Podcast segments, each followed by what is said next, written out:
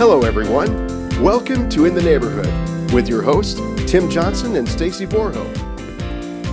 Together, they are finding out what makes the heart of the Heartland beat. They sit down with people in your community that lead organizations, businesses, and government. You'll learn who they are and what they're involved in and why. They are the people in your neighborhood. It's In the Neighborhood with Stacy Borho and Tim Johnson. Hi, Stacy. How you doing? I'm great. How are you, Tim? Doing good. Living in the neighborhood, you know. That's right. Did you know that Borho is in the middle of? I do. Neighborhood? I think I pointed it out to you one time. It's right in the middle, Borho, right? Yeah, plain as day. Everybody's neighborhood, no matter She's what. Can't avoid it. neighborhood. Yeah, can't be more in the neighborhood. Uh, thanks for watching. This is in the neighborhood. We talk about um, community difference makers, and really, our goal is to provide opportunities for people to volunteer and be involved with our community. Um, you can complain about Peoria all you want, but um, you're not going to make a difference until you actually get out there and volunteer. Volunteer heroes, right? We're looking for those volunteer heroes.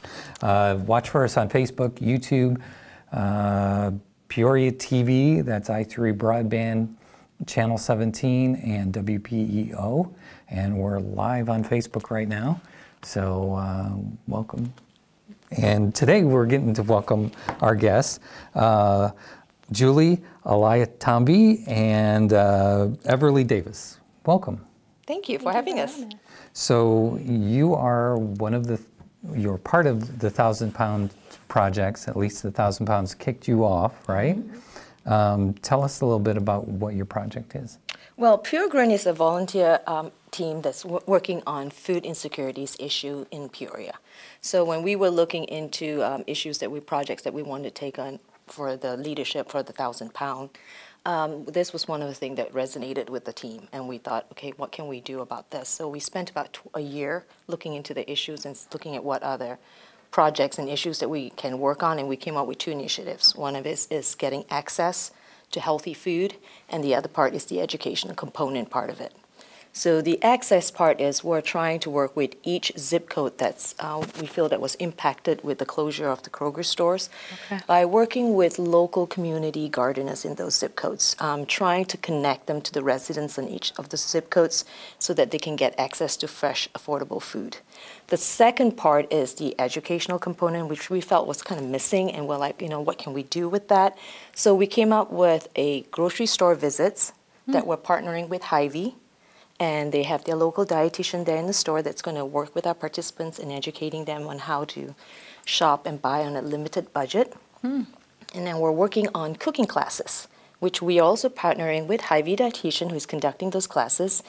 But we're also working with a local organization uh, in Pure Friendship House.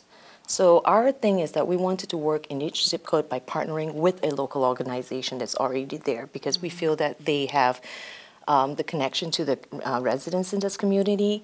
They can lend their expertise to us, and also they have the trust built within those communities. So, um, so we're doing those classes right now. We actually launched them last month. So we have one for adults and we have one for the kids. So those are the two things that we felt that are really kind of huge component to the food insecurity issues that we feel that we want to really tackle. Another big part of our project is on the access component is trying to get um, the EBT card users to uh, be able to use their card for online groceries. Because as you know now, all the grocery stores are offering free online grocery deliveries. So I think uh, we felt that, you know, since it's great for people like us, we can afford it, we have cars, we can drive, but for people in the lower income, that's some of the things that they have a hard time getting is the access. They don't have sometimes reliable transportation, and or it's the time to go shopping because they're working multiple jobs may be hard. So we're like, if we have this available already, why don't we allow them to be able to, you know, buy the groceries by paying it with their EBT cards?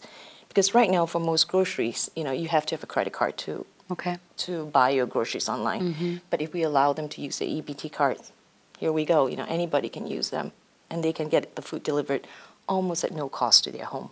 So that's a huge initiative that we're working. Um, you know, we're trying to get Senator Weaver's really behind us, and we're trying to work with all the different local politicians in town too to see how we can get that eventually, you know, uh, available to everyone in our city. So not available yet, but that's what your goal is. Yes, it's not available yet. Yeah, um, there is a pilot that's right now being piloted by the USDA. Um, so they are, try- and I think they realize that this is a huge oppor- opportunity to eliminate the word food desert, because if you allow anybody to buy online, there's really no reason to have food deserts anymore. Anybody can buy it anywhere. So um, they're piloting that right now. So we're hoping to see some good results from there, and then eventually hoping to see that the federal government will open that to everybody. And um, I think that will be a huge win for everybody and everywhere. Mm-hmm. Yeah. Let's define food desert for those listening. Well, a food desert is basically areas in a community where you don't have easy access to a grocery store. You know, like uh, someone that's within a walking distance. So for us, like the food deserts right now that we have in our community is 61603 and 04 because we had those two grocery stores that kind of closed down. So now for those residents, in order to get to the closest stores, either they have to travel quite far with local if they don't have cars there's local mm-hmm. transportation getting on a bus. And i think we have you know articles recently written by Peoria journal star about one particular resident that she has to take like two buses or so to get the closest. And it's you know like for example like this last winter it's been horrendous. Imagine having to do that in such a bad weather trying to get to a grocery store mm-hmm. lugging those things home I mean, that's difficult. I mean, for me and you, it's easy. We have a car and we mm-hmm. can do it in our own time when we want. But for the low income family, there are other challenges too. You know, a lot of them are sometimes parents are working different jobs and schedules, trying to schedule someone to watch their kids and then try to do grocery store runs at those times. So we felt that the access part is really a, a, huge piece of that food insecurity issue that we would like to look at. And I think we're trying to figure out what other ways. Uh, we definitely don't have the answers, but we're working with different organizations in the city. So we're and um, hoping to learn a little bit more. But we think that the in, the access part is the the critical part right now for those zip codes. So we can get the online part available. I think that will really address a small portion of that. We don't think it's going to solve the issue, but I think we're heading in the right direction with that. You know, you're talking about grabbing groceries and taking them on a bus. I, I picture we have a family of four. When we're shopping for a week, we've got a cart full of stuff. Mm-hmm. Yes. Trying to get in and out of a bus plus carry all that stuff would be insane. I, I'm picturing the whole thing of. I don't know if I could handle that. That would mean I'd have to go shopping a lot more, More frequently. more frequently to be able to carry all of those things. Yeah. So like last week we had our grocery store visits in one of those education, and I had two ladies that participated, and they had some disabilities. And um, what we do is we, we transport them. So they all meet at Friendship House, and we had a van, and we take them to Hy-Vee. And they were like, so we were asking them, how do you do it during those months when you don't, because they don't have a car? They said, it's hard. We're relying on family and friends to be able to take us, and because we have disability, getting up and down those buses is an additional challenge that we have to deal with. So, um, so those were good insights for us to kind of see what are some of those things that you know we may not even be aware of. You know, like we just think of you know just carrying those, but what happened with people with disabilities? That's even a bigger roadblock for them. So, when we mentioned like if you get to be able to order your groceries online, she's like, that would be fabulous. I can just do it on my phone, or mm-hmm. you know, even if I don't do it on my phone, I can go to the nearest library and get online and order it, and it'll be in my home, and I don't have to worry about you know getting rides and figuring out how to do it on on the bus. And especially winter months, she's like, like this last couple has been so bad, I don't want to go out mm-hmm. because I I'm afraid I trip and fall. So those are some of those you know real challenges that we sometimes don't think about. Mm-hmm. How, Yeah. did, you- how did you guys get involved? Do you want to go? Well, um, Senator Weaver reached out to Julie, and each of the teams with Thousand Pound Project um, has a mentor. So Julie had a mentor, and then um, all of the teams are well, especially Julie has made sure that our team is culturally, racially diverse. So then she reached out to individuals that she thought would help um, with this project and be invested in it. So um, Julie actually knew another Julie because I was at Bradley at the time, and then that Julie reached out to me, and um, because she knew that I was a um, student that was going to be staying in the area because I am born and raised in Peoria. And so this was near and dear to my heart because I actually have always lived in 61603. So I am very tied to this project because I would love to see, you know, the impact of healthy food accessibility within my own neighborhood. Um, and so it really was just kind of word of mouth. Who do I know that's going to be passionate about this as well? That is Peoria minded, Peoria forward, um, to be able to help create a great impact in our city. Yeah. So cool. Yeah, and I think that's what we I loved about this Thousand Pound Project when Senator Weaver launched it was that to try to engage the different ethnic community mm-hmm. in our city because we're so many of us, and sometimes finding a way to get engaged was we don't really know where to go. But this was a great way to pull us, and also to let us reach out to younger generation of from that different. So our group is made out of all different nationalities, which is wonderful. And then when we sit down and look at a project, we look at it from so many different angles, and you Yeah. know, based on and culturally and stuff like that. And that part also we're taking into our project. So like when we look at 61603, when we started working in that neighborhood, we're a lot of Hispanic lives in that area. So even our cooking classes and stuff that we work, we try to be very culturally sensitive and trying to figure out, okay, how do we do with the demographic and the ethnicity of that group that we're working in our, our recipes and the different fruits and vegetables that we're trying to incorporate in our classes.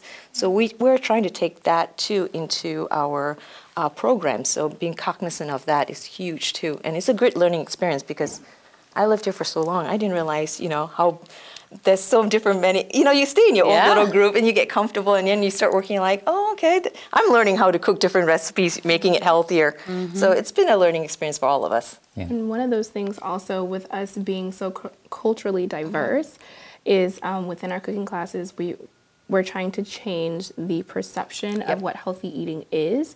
So one of the things is, you know, healthy eating doesn't mean oh you're going to eat a salad because for a lot of people, like mm-hmm. for me, for instance.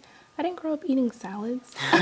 so you're going to have to find a recipe that has flavors that are going to be nostalgic and familiar to me mm-hmm. and find a way to make it healthy. So like with our adult cooking class, we found out that our demographic there is more Hispanic. So we're going to try and find those flavors and dishes that are probably going to be more familiar to them and just find good ingredient substitutes so that they're like, hey, I can tackle this. I can mm-hmm. eat this. Mm-hmm. Something else we've done is we, um, so I translate our recipes into Spanish. Wow. And mm-hmm. I make sure that I'm present in the classes to help translate things for mm-hmm. people that are more, you know, Spanish dominant than English. Um, with our kids, we make sure that we find kid-friendly recipes. So for our first class, we did Yes. nachos, but we made them healthy. We did sweet potato Potatoes. nachos, and kids ah. loved it. So we do try and make sure that we are appealing to them and mm-hmm. not trying to give them something so brand spanking new. Sure. So Kind of like tacos. yeah, Yes, I love tacos, and they can be very healthy. healthy. yes. And the, it was the kids, it was funny to see their reaction because they were like, sweet potatoes, tacos. But then when they started eating, they were like, this is great. This is yummy. Yeah. Then, and, and the other big part is after this classes, we do give them the ingredients, identical ingredients to take home. Mm-hmm. So we want to make it as easy as possible for them to replicate the meals so that they are more inclined to try it at home. So like few of the kids like, I'm going to home this weekend and try and do this for mommy and daddy. Which is great, and that's what we want to mm-hmm. encourage them in. That you know, and then like Alan was saying, we're hoping they go home and they'll take this and mix a little bit of twist onto their mm-hmm. tacos that they usually make at home, but with more healthy ingredients. So Sure.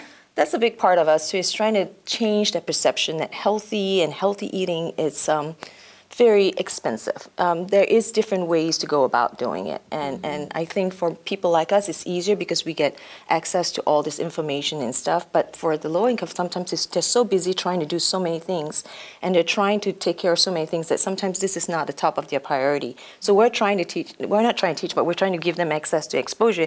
It- you can with what you already have, but we can give you different tricks of traits of how to get this be a healthy meal for your family, and hopefully maybe stretch your budget a little bit too. Yeah.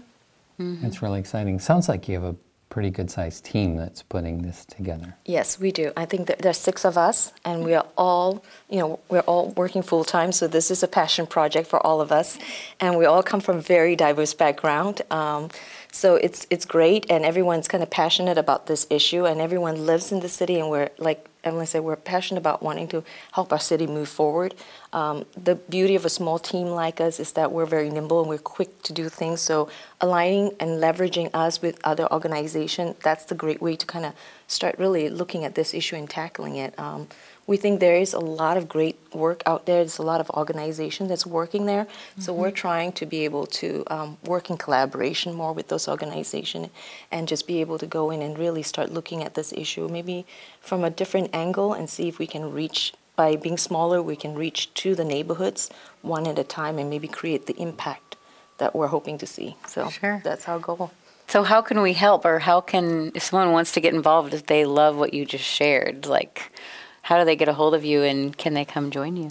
Of course, they can come join us. Um, with cooking classes, it more we don't necessarily need volunteers for that, but um, except for like our adult cooking classes, because we do provide free childcare because we're trying to make it open to all types of parents, and we know Sure. there are a lot of parents that have kids, obviously, um, and that seems to be an issue. It's like, oh well, I can't go to this because what am I gonna do with my kids? you Sure. know?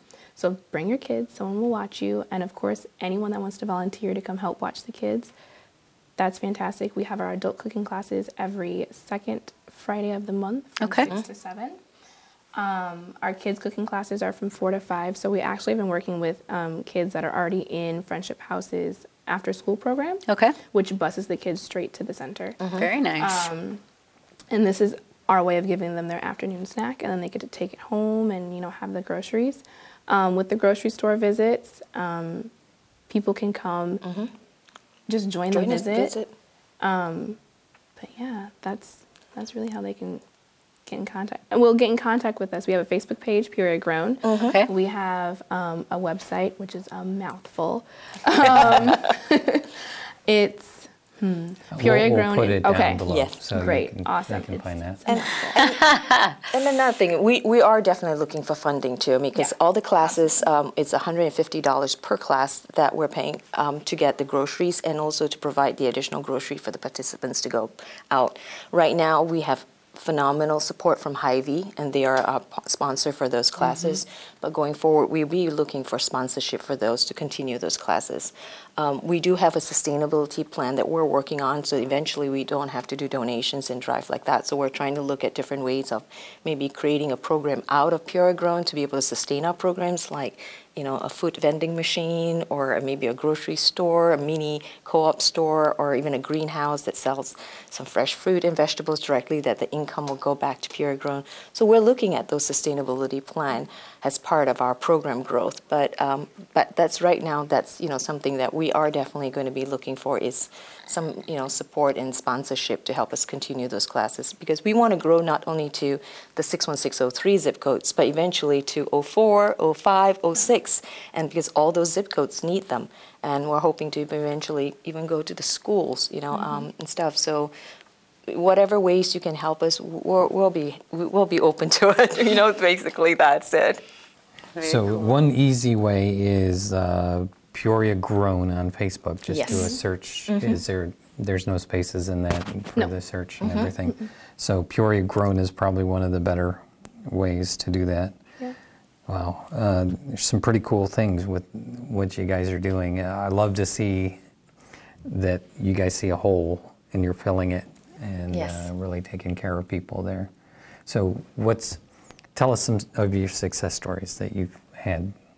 do you want to do the cookie classes Sure. Okay. So with, I think I see the most um, success with the kids in their cooking classes because for a lot of them, eating healthy sounds gross. Especially when you have green things. Um, so we just encourage each kid to take at least one bite. And it was phenomenal to see. So we did two recipes in our first class. We did tuna boats, like in like zucchini, cucumbers, and um, we also did the sweet potato nachos. And the kids immediately thought that they were gonna like the nachos like more, which a lot of them did. But after we like encouraged them to take one bite of the tuna boats, there was none left. And even even kids that were not in the class making it because there were smaller kids, we only allow kids eight and up, Up. in the kitchen because we are using stoves, ovens, things like that.